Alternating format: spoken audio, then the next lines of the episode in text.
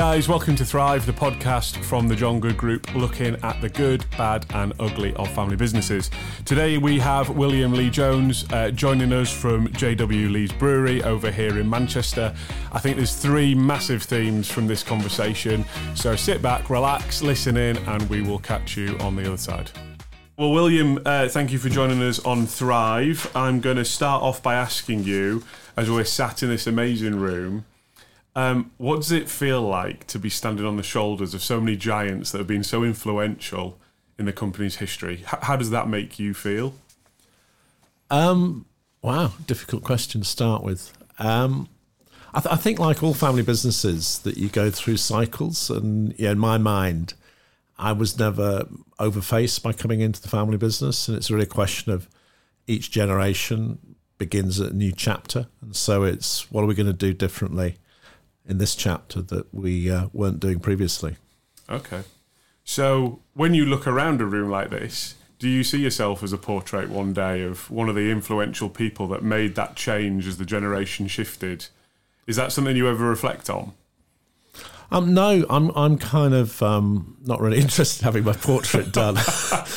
it's um, it's weird because um, this whole room is a fake, in that this um, is something that we created. So. Okay. Um, historically, um, on this side of the room, we've got the panelling from Thomas Beatty's in Liverpool, which was a business that we bought. Uh, and that extends to this little corner as well. And then that side has been faked by some people that make bars for us. Okay. So, uh, yeah, yes, on the one hand, you've got all of the uh, heroes of each generation of our family business, but we haven't got enough wall space, and so all the villains have been taken down. And so, if um, you're up on the wall, you're a hero. If you're not on the wall, you're a villain. That, that's how it works. I'm not saying that I'm a villain, but um, I think there's a little bit of um, vanity that you know. If you look at the uh, the grandfather clock here, mm-hmm. you know, bear in mind that this room uh, basically. Uh, hasn't changed much since 1828, since the business was first founded. Okay. And so I remember my father, who's got his picture up there, uh, he he was the first non-London brewer to be a master of the Brewers Livery Company in the City of London. And so, when you're in one of those sort of public positions, you're allowed to commission a coat of arms. Okay. So he went down with the um, "Weave Truth with Trust" uh, logo on the grandfather clock mm-hmm. uh, to be told by the College of Arms that it was just a Victorian forgery. Uh, but it'd been something that we thought was true for over 100 years. So you kind of keep finding these things out. Uh-huh. Superb. Okay, so let's go all the way back to the start. Um, just talk to me about how the business was founded in those early, early years uh, for, for the business. So John Lees, who you can see behind you, mm-hmm. sort of uh, his portrait looks like like he was about fourteen. a very young man, by judging by the portrait. And um, if you go into every single one of our pubs, you'll find his portrait above a fireplace with two sort of standard armchairs on either side of it. Okay. And, and that's very much part of our story. You know, we want people to feel that they're in a family business. And so that portrait of our founder, and the strange thing is that uh, this was his hobby business, that he previously had been in the cotton trade. Okay and so he sold uh, his cotton mills, and in 1828 uh, he started a brewery. Mm-hmm. And it was, like I say, it was a bit of a hobby business. And then he had two sons. Um, they kind of kept the business going, and then it was really his his grandson, this formidable uh, John Willie Lees, who mm-hmm. um, he rebuilt the brewery in 1878. Uh, he died in 1906. He was a, a proper entrepreneur, okay. and he he was really the visionary that when he passed away in 1906, uh, the business went into the trusteeship that my grandfather benefited from. And so he then inherited the business with his brother. Um, he bought out his brother, my father and uncle, then came into the business in the 1950s. Mm-hmm. And then my brother and cousins and I joined the business in the 1990s. And so um, you know, since 1906, we've had uh, perhaps a clearer history than the early days. Okay. So you came into the business in the 90s. Talk to me about how your career started within the family business. I think, like everybody in any family business, that I started uh, basically humping boxes of uh, beer up up steps during the sort of school holidays. And it was one of those ones where, you know, I used to typically go and work in in one of our shops. We had we had um, wine spirit shops in those days. You know, when I look at my kids, they've all worked in the business in different contexts. Um, I think my youngest has been uh, he's been P forty five twice now. um, he's not very good at doing his online training, Right. And, um, and it's one of these ones where you know it, it was a great moment. Um, I say it's a great moment. It's a funny moment. Um, three or four years ago, um, you know, he's, he's sort of got some post, and kids don't get much post. And he's opening this letter. He goes, "Dad, I've been I've been sacked again." And uh, he goes, "Do you know about this?" I go, "Look, I've got absolutely no idea about it, but um, what I do know is that you know our managers um, who, who manage our pubs, um, they're pretty uh, well run. They're pretty disciplined. You know, they know that people have got to have done their health and safety training. Yep. They get bonused in terms of um, h- how many people um, have done it, and you know, from a early age, let's say that you know, I think everybody's first job um, is in a pub. It's just that we happen to be the people that um, own and run the business. Uh-huh. And so you got involved. You're working your way through the ranks here. When did you did you always know you were going to take on the, the mantle of running the organisation, or did that sort of uh, evolve over a period of time? Um, no, I, I didn't work my way through the ranks. Okay. So um, I um, I used to work in the shops, and then um, just before going to university, I did a shift um, working in one of our pubs for um, four or five months. Uh, got some money together before um, doing a bit of travelling, and then I went off down to um, down to London. Um, ended up running an advertising agency at the tender age of, of 28. Okay. And um, one of the things that we have in the business is a sort of five year rule that everybody spends uh, five years uh, learning a craft, doing something different um, before coming back uh, to the family business. And um, I actually spent eight years down um, in, in London after graduating. And you know, I'd come home, and my grandmother would be there, and she'd say, When are you going to join your father and uncle in the business? Can't you see that they're getting old? They need your help. And so I, joined the business and was quickly parachuted into a senior management role. Okay. Uh, whereas my uh, my brother and my cousin, they they really were working their way through the ranks, Uh-huh. which uh, seemed a little bit unfair at the time. But then I ended up as managing director, and that was never necessarily the intention. Uh, but at the same time, that was how it worked out. Okay. And when you landed back in on that day one, and your you know your relatives have been in the business for a little while, and you've come in at the senior role, how, how did that work? Was it was it all positive? Was there some sort of ruffled feathers? How, how did you go through that period? Um, I think that it's like any sort of career progression, so as to speak. That you know we have just over one thousand five hundred people on the payroll now. Uh, you got some people who come up through the ranks from uh, the shop floor. You got other people who are promoted to more senior roles. You know, one of the things that I was able to bring to the business was an experience of um, sales and marketing. We'd never really had that previously, and so from a pretty early stage of joining, uh, was able to make an impact. And talk to me about that impact. So we're talking sales and marketing. So was it full rebrand, proposition development work? Where, how do you really stamp your vision on the business? Um, I, I guess in the early days, it was it was really simple um, sort of sales management. You know, Okay. historically we had a bunch of uh, pubs all doing random things. We had a bunch of salespeople all doing sort of random things and establishing uh, what was the USP of us as a business. And if you go back to the early 1990s, it was the time that Boddington's Brewery was very much the cream of Manchester.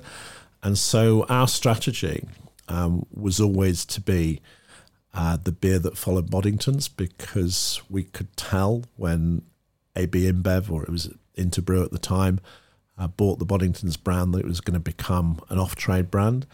And so, in some ways, it was let's get the beers um, into a position where we've got uh, the right beers in the right segments of the marketplace. Um, let's get the pubs into a position where we had standard operating procedures, we had um, menu formats, we were bringing food in at the time, which was led by um, my cousin who'd been in the, the catering industry. And how do we get those things from each being individual to being um, the JW Lees brand that it is today? Mm-hmm. So you talked about right at the start, uh, every generation makes its impact and wants to do its its thing, and uh, on its the, the period of time that it's involved. Do you see that as the thing that you did? That professionalization, the creation of the proposition, is that is that what you would? Uh, that's how you see your era uh, leading the business. Uh, very much so. And I think that in the latter years, we've seen the creation of our inns and hotels business. Mm-hmm. Uh, we now have 341 bedrooms under um, our own management. Uh, historically, we had a couple of hotels which were run very individually. And so, how do we bring that guest experience so that uh, without dumbing down um, the, the, businesses that you know they've got the same mattresses, they've got the same TV systems, mm-hmm. they've got everything that makes them stronger, so as to speak, um, without um, them just becoming the last common denominator. And what do you think your USP is now? You know, in terms of the marketplace, what what do people really know you for? What's what's that thing that you you, you hang your hat on? Uh, well, we say that the brewery is at the heart of our business, mm-hmm. and so know, in a time where most of our competitors um, tend to be um, out and out retailers, so to speak. Mm-hmm. You know, mm-hmm. you walk in to a, a JW Lees pub, uh, you'll see um, a warm fire, you'll see a wicket of, of hand pulls, and you'll get um, a fantastic welcome, fantastic hospitality. Mm-hmm. And for instance, you know, if I go back to say 2007 when the smoking ban came in, mm-hmm. you know, one of the big challenges in the pub trade is how do you get the uh, uh, the smokers because the smokers used to be the boozers to stick around in your pubs. And and actually that was the wrong question. Um, it's how do we continue to evolve uh, the pub so it's a central part of people's lives? And so in some ways after we'd worked out that just sort of chasing smokers wasn't a particularly good idea you sort of stand back from it and you're sort of going well where are our customers of the future going to come from and you suddenly realize that it's not the things that you're currently doing that are going to be paramount to your future. So, if I give you an example, one of the things that um, we really concentrated on was Sunday lunch. Okay. And so, the idea of how do we go from a sort of cheap cut of beef to um, a, um, a, a really good um, piece of piece of meat. Um, some people like mashed potatoes, some people like roast potatoes. Mm-hmm. Why, why don't we serve both? Why don't we serve limitless Yorkshire puddings, uh, limitless uh, gravy? And then we got ourselves in a position now where our busiest pubs are doing 350 Sunday lunches. It's wow. become uh, the second or third busiest day of the week, which is which is kind of unusual mm-hmm. because mm-hmm. um, you know, we used to be a sort of Friday night, Saturday night yeah. business. And you know, in my mind, it's very much where we want to be in the future. Mm-hmm. So that's a really positive example of innovation in the face of challenge in an industry which has been full of challenges over the last 20 years. Smoking bans one of those, pandemics another. Do you want to talk to me about the time where it was really looking gloomy? You know, the outlook was really negative, and just what was going through your mind in the business and, and those actions and steps that you had to take? I, think that for anybody um, in hospitality, the, the lockdown was probably uh, the biggest challenge that any of us are ever going to face mm-hmm. because mm-hmm. Um, w- we had a government that uh, said that we couldn't trade. And so, you know, they always say in any business that cash is king. Uh, we count the cash on a on a daily mm-hmm. basis. We uh, we take a lot, of, a lot of cash, although these days it's mostly uh, plastic. But at, at, the worst point of the um, of the lockdown, we were burning through uh, six hundred thousand pounds worth of cash in one week. Okay, and so there was always the belief that we would, you know, if anyone was going to get through this, uh, then we were going to get through it. And so um, we sort of realised that we, we, needed to act smart, and I think that. Um, there was a lot of contradiction because the, nobody knew what was um, what was going on, um, and I don't think that we'll find out for a number of years which countries uh, particularly got this right. But mm-hmm. if we go back to um, what we were trying to do. Uh, we were just trying to survive, and so you know, number one was protect cash, and that meant that you know we had building projects that we were halfway through, so we just shuttered all of those buildings. We had hotels that um, hotels, for instance, I didn't realize this, and it sounds obvious. Hotels don't have burglar alarm systems, okay, because they never shut. Yeah, and so all of a sudden you've got these assets that are vulnerable mm-hmm. because mm-hmm. um, they could be broken into. Um, although I, I, think I don't know um, that crime seemed to go down during the lockdowns okay. because um, people um, were getting stopped if they were out on the street, so to speak. So we didn't have a huge amount of problems with things getting broken into. But we did have is an awful lot of neglect, and so mm-hmm. uh, plants were growing like crazy. Uh, freezers were breaking down, but we didn't know about it, and um, going to clear them out afterwards was pretty horrible. Um, but then, because of all of the help that the government uh, gave the hospitality sector with um, reduced VAT and no business rates and, and furlough, where you could literally sort of turn it on and off in terms mm-hmm. of were people working or not. Uh, we then found ourselves going from the biggest losses the company had ever made to the biggest profits the company mm-hmm. had ever made. And so last year we thought um, we thought, wow, you know, we've we've bounced back, We're and back. this is uh, this is yeah. this is all really good. And then we went into the um, energy crisis with the war mm-hmm. um, in Ukraine, and I think that with high interest rates at the moment, that we've we've almost had uh, three and a half years of um, management to survive mm-hmm. and, and and getting people to, to realize that we have the sort of same old challenges that we had before we went into all of these things um, is quite a big thing because people are used to that sort of crisis management way of running the business. Yeah. Has that, um, you know, run of events, do you see fatigue in the team in terms of, you know, it's there's another thing and there's another thing and trying to find what the new normal looks like is still, for many businesses, still feels slightly out of reach because it's just challenge after challenge after challenge. Have you seen any of that in, in your teams? I, think that we've been less exposed to it than places like central London. I think that you know, there's been a, a huge reluctance for people to get back to business as usual, so mm-hmm. to speak. Uh, we always said, you know, from a work perspective, um, that colleagues who, who, are in the front line working in our pubs and inns and hotels, uh, you know, they can't work from home, mm-hmm. so nobody else can. Yeah. And so, similarly with, with, with colleagues who are sort of driving um, vans, brewing beer, um, we needed to re-establish sort of work patterns. Um, the difficulty is that our customers haven't done that, mm-hmm. and so uh, working out what the best thing to do is, um, coupled with uh, the challenges of Brexit in terms of um, that an awful lot of casual workers, so to speak, who used to come and go. Uh, we got pretty full employment, so um, recruitment uh, continues to be a challenge. Mm-hmm. Uh, you hear of people who um, are saying, "Look, we yeah, we're just shutting on Mondays and Tuesdays."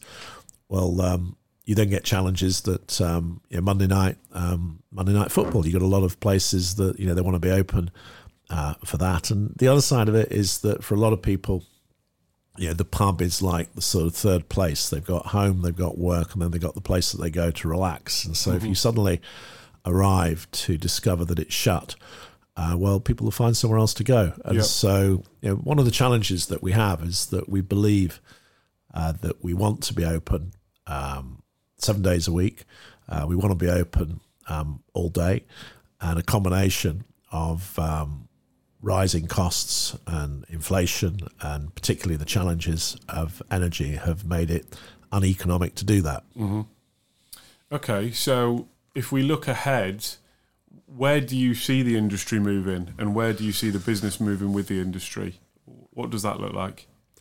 I think I think that the industry, uh, hospitality, has always been incredibly um, resilient. I always reckon that people you know, they go out to celebrate, they, they go out to commiserate. Mm-hmm. And so, as long as we're not doing anything completely stupid and um, we're keeping um, an eye on all of those uh, costs, um, I think we're going to be okay. But um, it has been challenging because we've got a whole generation of managers who haven't had to deal with uh, high levels of inflation. Mm-hmm. You know, we've had um, you know, things like you know our electricity price that uh, that that trebled. Uh, yes, if you um, if if you put a, a load of behaviours in and uh, change the way you do things, you might be able to reduce um, the amount of electricity used by twenty, maybe even thirty percent. Mm-hmm. But it's not going to defray uh, that very high volatility that we've experienced.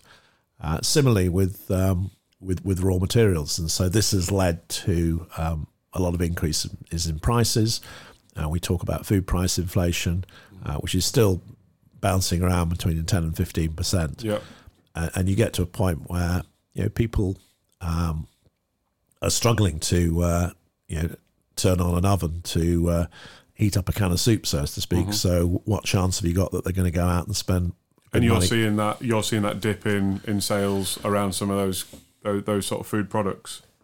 Um, at the moment, I think we're in a little bit of a, um, a sort of paradise. Yeah, it's it, it's the summer. Um, okay. I, I, think I think it's going to be a um, I think it's going to be a long, hard winter. We're just starting to see on on different days um, sales below last year, which when you think that prices um, are up more than ten percent, so to speak, you know mm-hmm. that um, that that indicates a uh, um, reduction in the level of footfall. Uh, but at the same time, um, you know, we'd like to believe that what we offer is you know, it's an affordable treat, so to speak. Mm-hmm. It's um, it's something that's part of people's uh, lives, and and certainly um, people really valued being able to go back into pubs again um, after they've been uh, reopened after the lockdown. Mm-hmm. Okay. Let's change tack slightly. Let's let's talk back about the family. So, talk to me about the the how many members of the family are in the business at the moment. What roles do they do? How, how does that all work? So, at the moment, um, there are two of us in in the family in um, in full time roles, which is my cousin Michael, who's our production director, and myself. Mm-hmm. Um, my brother, uh, he works in the company three days a week, um, doing acquisitions. He's a he's a chartered surveyor. Okay. Uh, he had been our property director, and he stepped down to three days a week, um, probably about five years ago. Um, my father, who's just celebrated his 90th birthday, wow. Um, he, he comes into the business once or twice a week. Mm-hmm. Um, he was um, our chairman until two or three years ago, mm-hmm. And um, still sits on the board, as does my uncle, who's um, again in his, his, his late 80s. Um, my sister, who is a fund manager down in the City of London, she uh, is a non exec. She looks after our pension fund. Uh, my cousin, who again, she was our uh, catering manager. She set up catering um, within our business. She uh, stepped down from a day to day role uh, probably about 10 years ago now.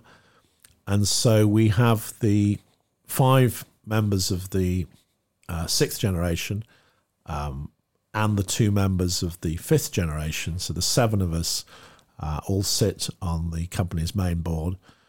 Uh, and then we have my eldest son, who's 27. He, he's just joined the business, so he's uh, on his induction at the moment. Okay. So he's one of 11. And um, if you ask me next, is he is he going to run the business next? I've got no idea. and so, uh, like lots of intergenerational family businesses, um, his youngest uh, cousin is is doing their GCSEs or has just finished their GCSEs. Yep. And so, one of the things that we we try to do is that once twice a year we get all the family together, and so all the cousins have have quite a good relationship, and we do some sort of businessy type stuff with them, which is quite challenging because okay. if you've got um, some at university and some, like I say, doing GCSEs, giving them sort of an economics masterclass isn't going to go down challenge. too well. yeah, absolutely. Um, and so you know, we're very keen uh, for JW Lees to remain an independent family business. Mm-hmm. And that level of business education for the next generation, of the family, uh, we see as being really important. Um, again, we have the, the five year rule mm-hmm. in terms of go and do something in the big wide world and come back and, and, and bring us that experience and those skills. uh, but also between them being um, 18 and, and leaving university uh, to come and do a sort of formal uh, two week internship with us where they can learn about the business to give them uh, some informed information so that uh, when they get a bit older, so to speak, um, that it's not just this uh, business up there in Manchester that bakes beer and has a few pubs. Yeah. So, despite maybe not having a formalised succession process in place, there is actually quite a lot, isn't there, to, to bring the generations together? Do you rely on it? Is there a family charter? Is there any sort of rules that are written down that you lean back on, or is, is it all handled reasonably informally? Uh, we, we have a family constitution. Okay. And um, that kind of came about probably 20 years ago after we'd engaged with the Family Business Network. Mm-hmm. And um, we went off and we attended the Leading the Family Business program at the business school in Lausanne. And so we worked with a number of advisors. And I think probably at this moment in time, the, the biggest thing that we've done is, is bringing in non exec directors. Okay. So our chairman is a um, corporate lawyer by training. Uh, he uh, he's a guy called Jim Tully. Um, he went into the co-op group as their chief legal counsel to sort out um, all the mess that um, that was there, and decided that he wanted to have a plural career in, in business rather than go back into professional practice.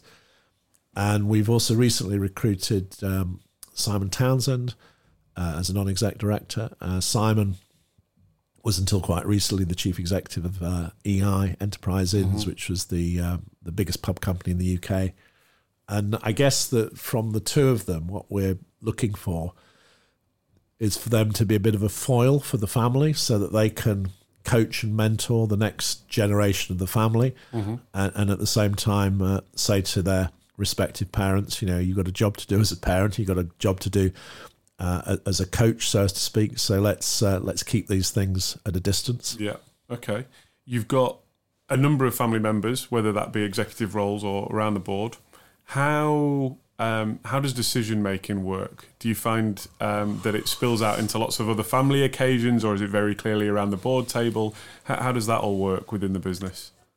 Well, the good thing about a business like ours is that it's all about empowerment.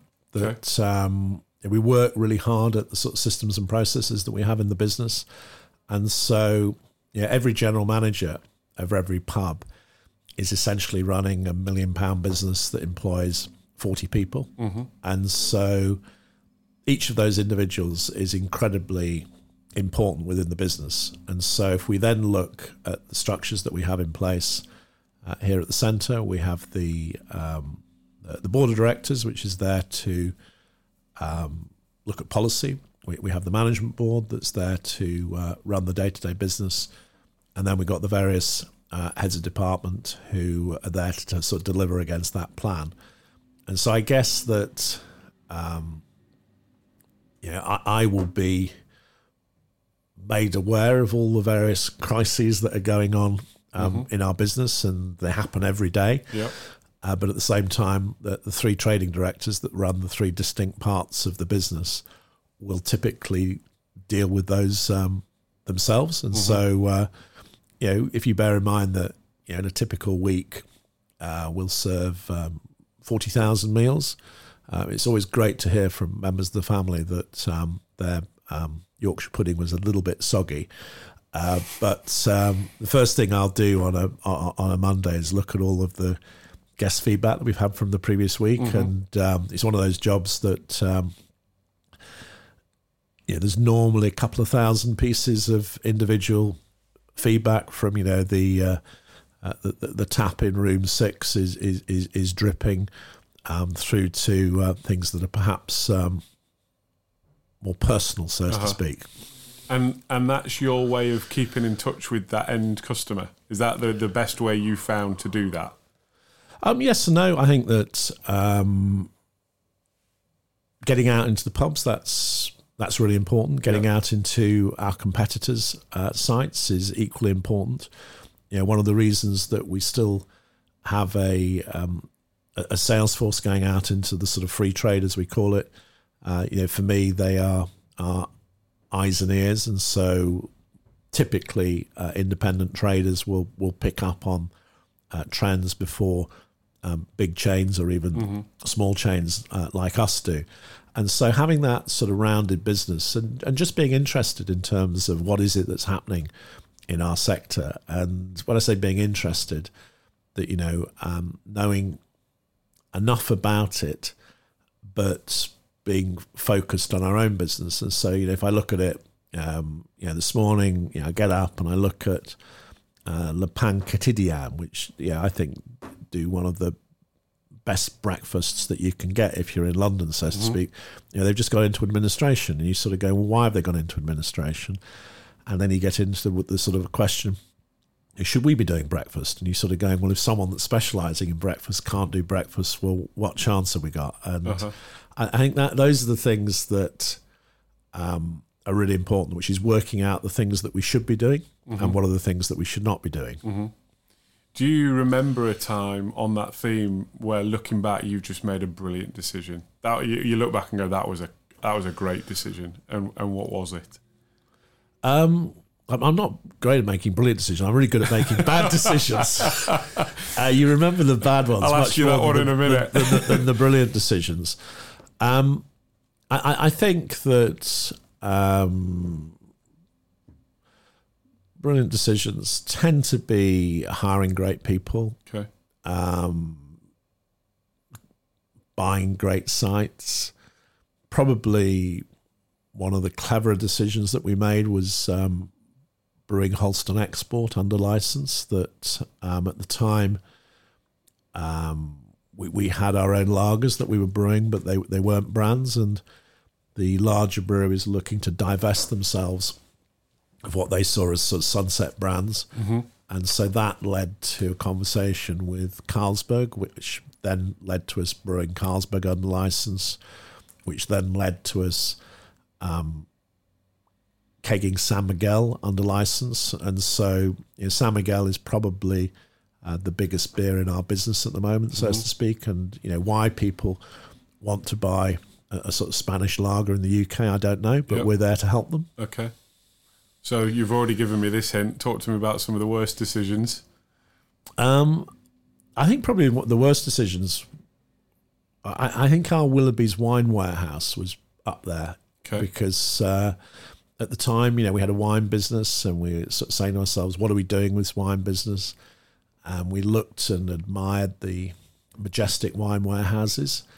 And so we got all the numbers and we did a pilot site, and the pilot site went really, really well. So we then, feeling overly confident, uh, we gazumped Majestic on a on a site, mm-hmm. and uh, they did what any big brand does: is they went and go look at our operation, and then they opened up just down the road, okay. and uh, and we got it to a point where it was just about profitable.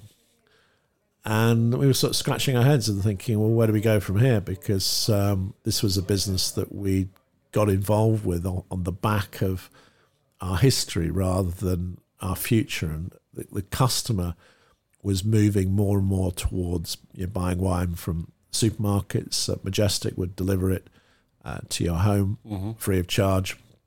And all of a sudden, you kind of realize that um, the, the reason they've got such a brilliant business is not that it's a retail business. It's the fact that they've got all of these stores up and down the UK that act as little mini remote warehouses so that they can then run their internet business mm-hmm. on the back of the stores. And we suddenly realised, ah, uh, we, we didn't have that. Okay. And so that was the uh, that was the learning. And um, and it, it, they always say, you know, it's, it's, a lot easier to get into things than to get out of them. So uh, we've finally got out of that business. Our last okay. uh, lease has been uh, assigned to uh, okay. someone else. Yeah. And um, and you live and learn. But you know, I think that um, if you never try anything, uh, you never go forwards. Yeah, so, um, so what's what would if if the listeners were to take a lesson from that? What would you say the lesson is? Um, know know, know your strengths, and um, you know, I, I think in, in, in that case, um, we were just spreading ourselves too thin in terms of management time. There was things going on all over the business, mm-hmm. and we ended up being massively overstocked. We were running um, a great business. But then you sort of scratch your head and you're sort of going, "Well, we've got it to break even point. Um, do we want to roll it out?" You're sort of going, "Absolutely not." and yeah, if we'd spend a little bit more time um, in preparation, uh, then we probably wouldn't have done it. But then, if you overanalyze things too much, then you never do anything. Correct. Okay. Um, let's switch tack again slightly. Sustainability. It's a big issue facing businesses all over the country. Um, how is that impacting your trade, and what is the business doing to address some of those issues? Uh, sustainability has always been huge uh, from a brewing perspective, and so uh, if you go around a typical brewery, uh, we have strange names for things in breweries that we, we don't call water water, we call it liquor. Okay. So the first thing you do is that you have a cold liquor tank and a hot liquor tank. Mm-hmm. And so we, we happen to be in the perfect part of the UK to brew beer. And uh, we owe that to our competitor, Joseph Holt's, because Sir Edward Holt built the uh, aqueduct that brings water to Manchester from Thirlmere in the Lake District. Okay. So um, we unashamedly brew our beer with uh, tap water, Mm-hmm. and people will say that you have to go to Burton on Trent because of the uh, uh, Burton water. So you start with the you start with the water, uh, and you then boil the water, and um, you then have to cool it down. And so to do that, you use a paraflow, Mm-hmm. and so the hot water gets colder, the cold water uh, gets warmer, and even you know when I joined the industry, which was nearly 30 years ago, uh, you would measure the efficiency of your brewery in terms of how many uh, pints of water did you use to brew um, a pint of beer. Okay. And at the time, uh, the answer was uh, eight. Uh, the most efficient breweries in the UK uh, are now doing it in two and a half. You then separate uh, the dirty water from the clean water. So, which water are you using um, for, for washing as opposed to brewing? Uh, and then you get into energy usage. And so, from a a sector perspective, because we've been doing this for a long, long time, because we're an energy hungry industry, um, we're actually pretty good at it. Okay. Um, you then get down to um, the logistics side of it, and and again, one of the challenges that we face you know, in Greater Manchester, um, the mayor Andy Burnham intervened with the clean air zone. Um, we, we have too many um, vehicle movements um, on the road, and you then get into the question of how do you uh, reduce the amount of vehicle movements. Uh, and we all know that you can go on your phone and a, a van will deliver something to your home uh, tomorrow, and you sort of scratch your head and you think, is that really economic for them to deliver that one toothbrush or whatever it might be?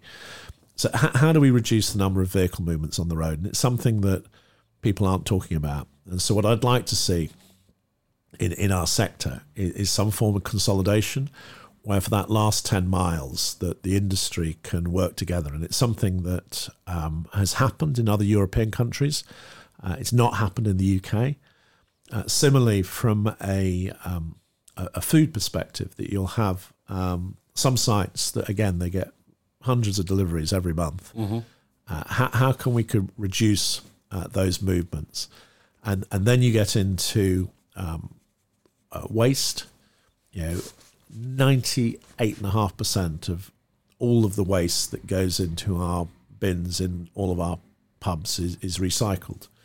Uh, how do we do that? We don't separate the waste, uh, which kind of people scratch their heads and think yeah, that's that's kind of crazy.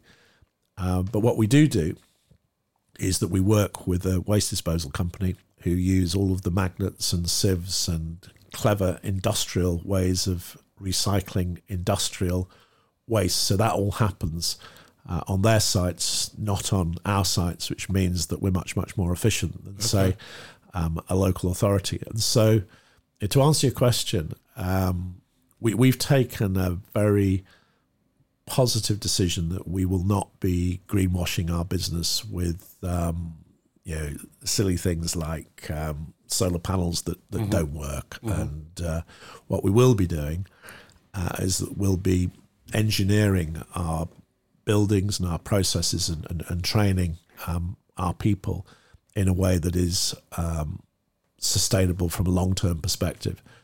And so, um, what are we doing about it? Um, at the moment, we've got hundreds of reports, and we've got hundreds of best practice that's been um, that's been brought in uh, by lots of different people. Even even our bank um, have put together um, a series of recommendations which are conditional uh, for us in terms of our borrowing.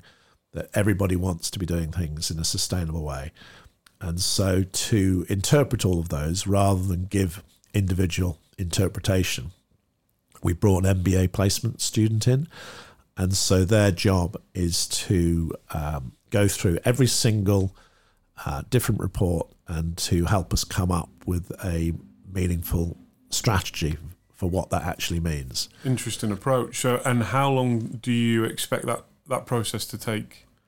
Uh, forever. Right. Okay. I, I, think it's one of those things that um, we, we, will um, we will put together um, our plan um, and, and I think this is where some of the decisions are are really complicated. Mm-hmm. And so, for instance, we now have um, 60 electrical uh, charging points within our um, within our pub estate, but working with partners who we've signed uh, long term agreements with, so 15 year agreements for them to be able to put the power in so that people can then use those. Yep um, sort of spaces in a, in a sustainable way rather than a transactional way where we're just sort of saying, can we sell people some cheap electricity when they happen to be in our pubs? Mm-hmm.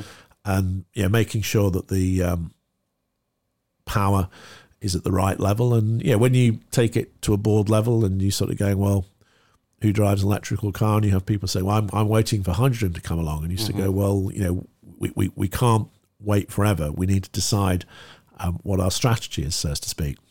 Okay, interesting. Um, I'll finish with three quick fire questions. These are our signature questions on Thrive. So, what do you dislike about being a business owner? Um, my wife saying, um, "When are you going to stop working?" Because uh, you never do. Okay. What do you love about being a business owner?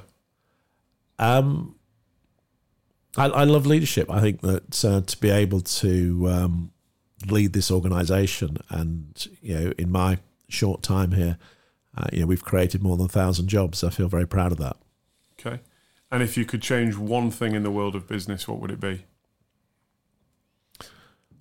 One thing, um, I, would get rid of regulation because I think that um, good business self-regulates, and a bit like we were saying with sustainability, that customers are smart. They don't want to do business with bad businesses. Mm-hmm. And if you could remove one piece of legislation, um, at the moment it, would be the uh, the EPR regime that's coming around the corner okay. in, in, in, terms of the extended producer responsibility to glass, plastics, and cans because uh, it, it just looks like a really bad idea. Okay, and what impact is that going to have on the business?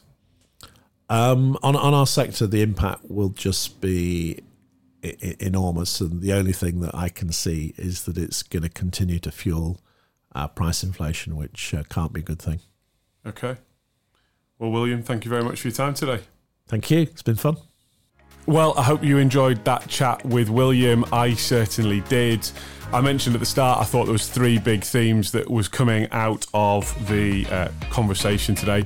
The first is adaptability in the face of challenge.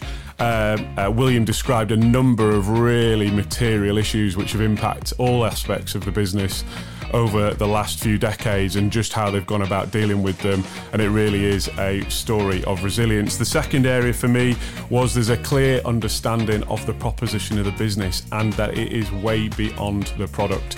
Uh, the guys really truly understand their place in society and what their product and their service means for their patrons. So I think that was a really interesting insight from what could potentially just be labelled as a product type business. It is far, far beyond that. Last but not least, was the way that the family handle succession. And despite not having necessarily a formal succession plan, it's really evident that they're thinking about succession all the time. There's the five years that people need to spend outside of the business to gain experience, there's the company charter, and there's also for the younger generations the, the annual get together of the shareholders to make sure that they're all understanding the business and they are starting to think about potentially their place within the business. And I think that's a really, really interesting insight for those other family businesses out there there. Um, I hope you enjoyed that conversation as much as I did. Thank you very much for joining to Thrive, and we look forward to joining you on our next session. Cheers, guys.